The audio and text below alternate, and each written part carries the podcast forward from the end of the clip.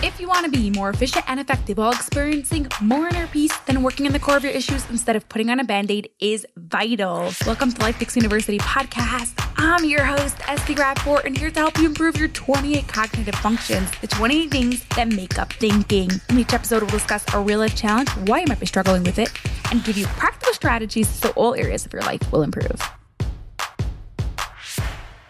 I saw a statistic. I don't know if it's true, but the average person wastes about three hours a week just looking for missing items. Now, like I said, I don't know if it's true, but you probably could relate to that on some level. You probably are wasting a lot of time trying to find your missing items. Let's change that. Let's find your missing items quickly and let's even not lose them, right? Okay, so that's what's coming up next on the Lifepix University podcast, episode 364. But first, which one of your cognitive functions are strongest? Which one of your cognitive functions or your thinking skills need some help? Find out by taking the cognitive function assessment at lifepixuniversity.com forward slash CF. So that's lifepix, P-I-X, university.com forward slash CF. Now, for today's real life challenge, imagine you are missing your car keys again. You've been looking for them for the past half hour, and the fact that you're running late for your appointment is not helping the stressful situation.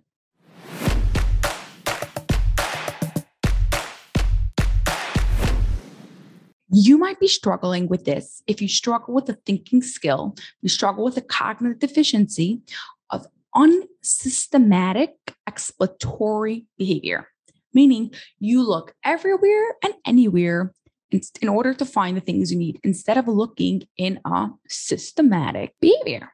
So, how do we solve it? The, actually, the strategy to improve your cognitive function, the strategy to make this stronger is the same thing. Okay. Usually we have a thinking skill and it is called, let's say, clear perception, or it's called perseverance, or it's called holding to information at the same time. And then there's strategies that help us improve it.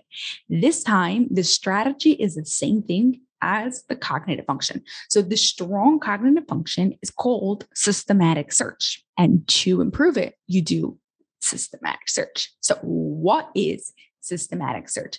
Systematic search is actually really simple to understand and you just actually have to do it. It's about creating a system instead of just looking everywhere. So it could be top to bottom, it could be left to right, it could be shelf by shelf, whatever you're doing, but you just create a system.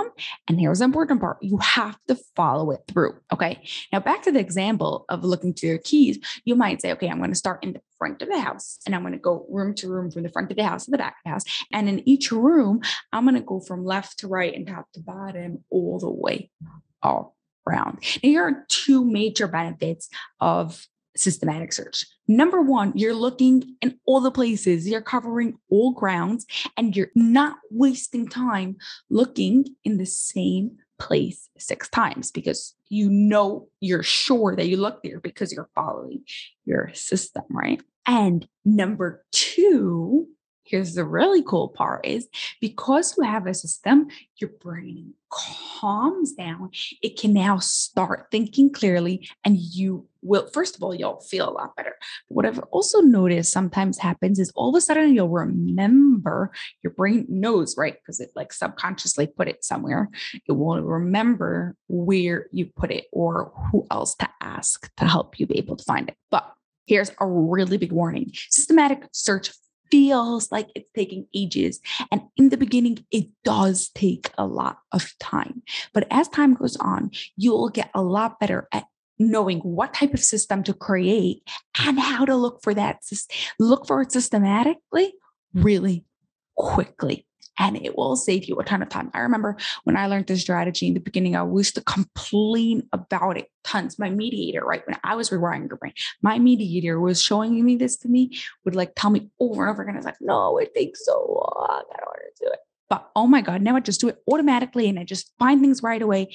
I don't lose things really because I my cognitive functions themselves they're super strong. So the reason why you're losing things might be because you have other weaker cognitive functions. But until then need systematic search. And when i am looking for something like in a new situation not that i lost but i'm just looking for something i have a system and it goes quickly. So you could too. I believe in you.